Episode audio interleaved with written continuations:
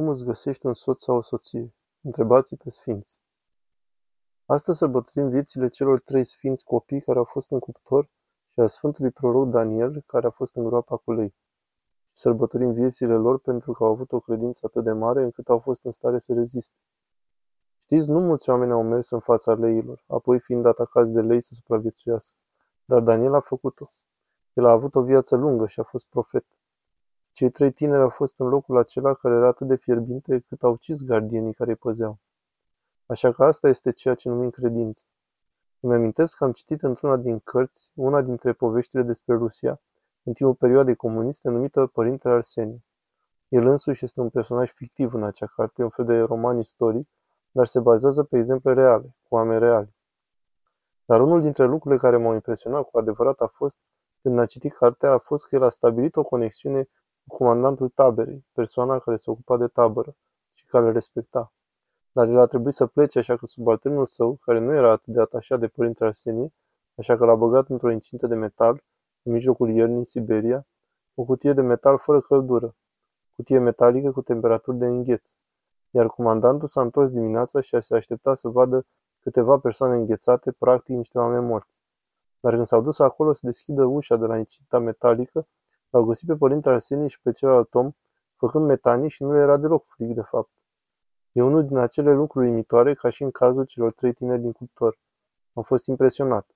Când au ieșit de acolo, scrie că tânărul s-a gândit că va muri și plângea, iar părintele Arsenie a început să se roage. Și a continuat să facă metanii, toată noaptea au făcut metanii și tânărul a spus mai târziu că era aproape cald în cinta de metal în care erau blocați. Asta arată că Dumnezeu are control asupra timpului nostru când ajungem în această lume, nașterea noastră, și când părăsim această lume, moartea noastră. Așa că nu știm când anume se va întâmpla asta. Așa că de datoria noastră să avem credință în Dumnezeu pentru orice. Să avem încredere în El, cu viețile noastre complete.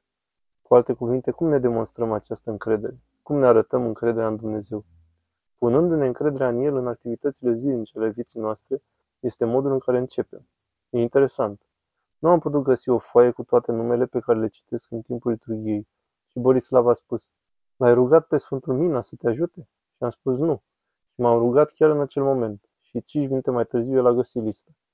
Vreau să spun că a fost acolo tot timpul, dar nu știam unde era și nici el nu știa.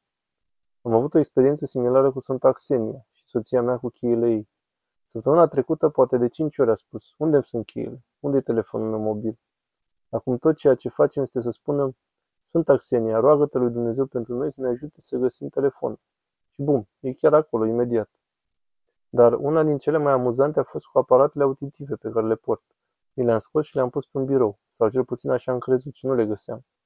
Astea sunt foarte scumpe, așa că soția mea a zis, știi, astea costă cam 5.000 de dolari, nu poți să le pierzi. Și eu am spus, știu. Așa că m-a rugat imediat la Sfânta Xenia și încă la un sfânt și i-am zis, rugat, găsiți-le.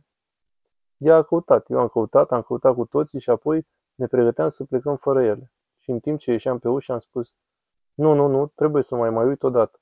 Așa că m-am dus și m-am uitat în genunchi și am verificat și am văzut o bucățică de sârmă în sus și iată că erau chiar acolo. Amândoi le-am ratat de câteva ori și asta s-a întâmplat de multe ori. Și asta nu doar cu găsitul lucrurilor. Oamenii mă întreabă cum găsești un soț sau o soție. Le-am spus, întrebați pe sfinți.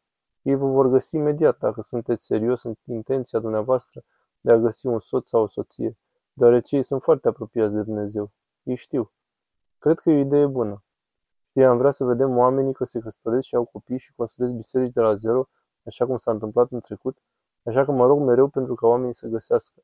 Dar mereu le cer oamenilor să facă acatistul Sfântului Xenia sau al Sfântului Mina sau al oricului Sfânt, nu contează care. Alegeți unul. Toți te pot ajuta. Sfânta Ecaterina te poate ajuta cu lucruri cum ar fi răzbaterea prin problemele vieții în această lume.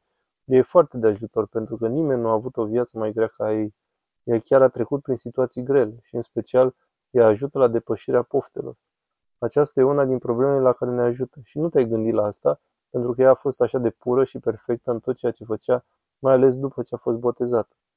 În fiecare vineri seară facem acatistul Sfintei Ecaterina. În fiecare joi ne rugăm Sfântului Macarie cel Mare și în fiecare miercuri ne rugăm Sfântul Nicolae și rugăciunile noastre către fiecare dintre ei pot fi diferite, pentru că rugăciunea la Sfânta Ecaterina este pentru toate Ecaterinele din această lume, dar și pentru draga noastră soră, Maica Ecaterina, care se află la mănăstirea din Senora, și și la Sfântul Macarie, pentru că ele caută terenuri în Los Angeles care să aibă doi acri ca să poată avea o structură permanentă aici în Los Angeles, în sudul Californiei în special. Așa că am decis să facem acatistul Sfântului Macarie în fiecare joi seara. Iar Sfântul Nicolae ne rugăm de ani de zile să ne ajute să găsim o soluție permanentă pentru a avea o clădire pe care să o putem numi a noastră. Așa că de 5 ani în continuu îl facem în fiecare miercuri. Așa că ceea ce vreau să spun este că atunci când vă rugați cu un acatist sau când dăruiți de ziua recunoștinței, orice ați face, s-ar putea să nu fie un proiect pe termen scurt. Dar eu am făcut timp de 40 de zile, părinte, și nu s-a întâmplat nimic. Mai fă încă 40, apoi încă 40 și apoi încă 40. Poate că rugăciunea ta nu ajunge sus pentru că nu ai credință în rugăciunea în sine.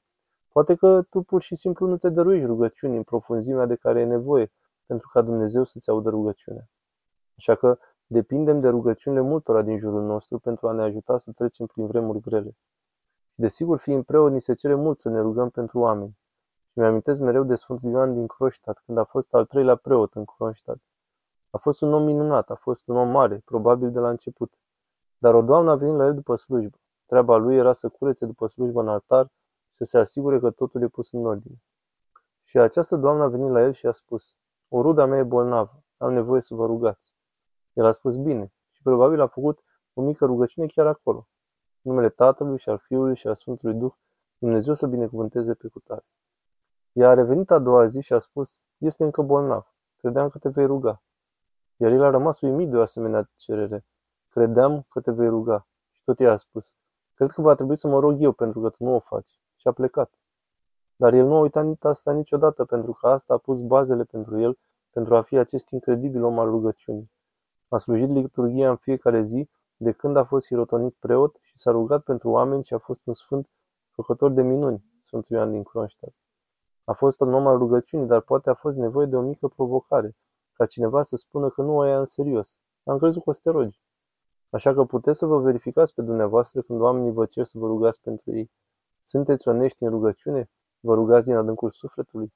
Îi oferiți acea rugăciune lui Dumnezeu în numele lor sau pur și simplu spuneți, da, da, da, bine. Îmi amintesc puțin rușinat când sora Serafima, care fusese Ana Kriminski, dorea să mergem la ea acasă și să-i aducem Sfânta Împărtășanie când a fost foarte bolnavă. Așa că am venit la ea și era în agonie, în mare agonie, și am spus, vrei să te spovedești? El i-a spus, da.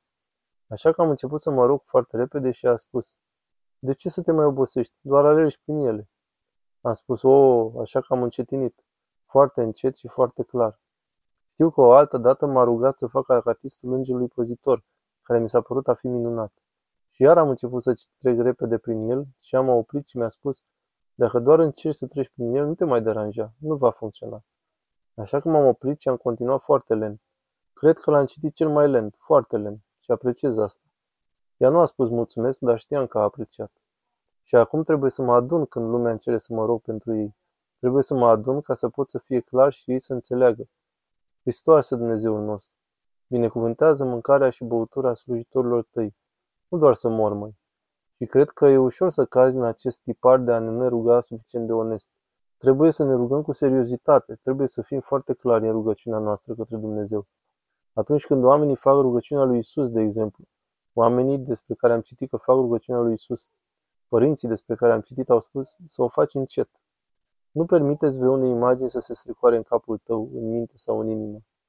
Așa că Ana Kriminski, când era cu adevărat bolnavă, Mă suna duminica după slujbă și eu stăteam în scaunul meu.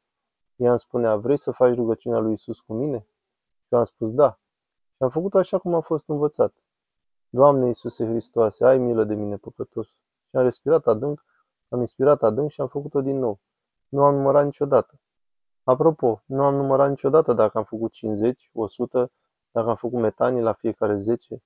Nu, nimic din toate astea nu a contat. Ceea ce făceam este că ne rugam cu seriozitate în numele lui Dumnezeu ca să aibă milă de noi.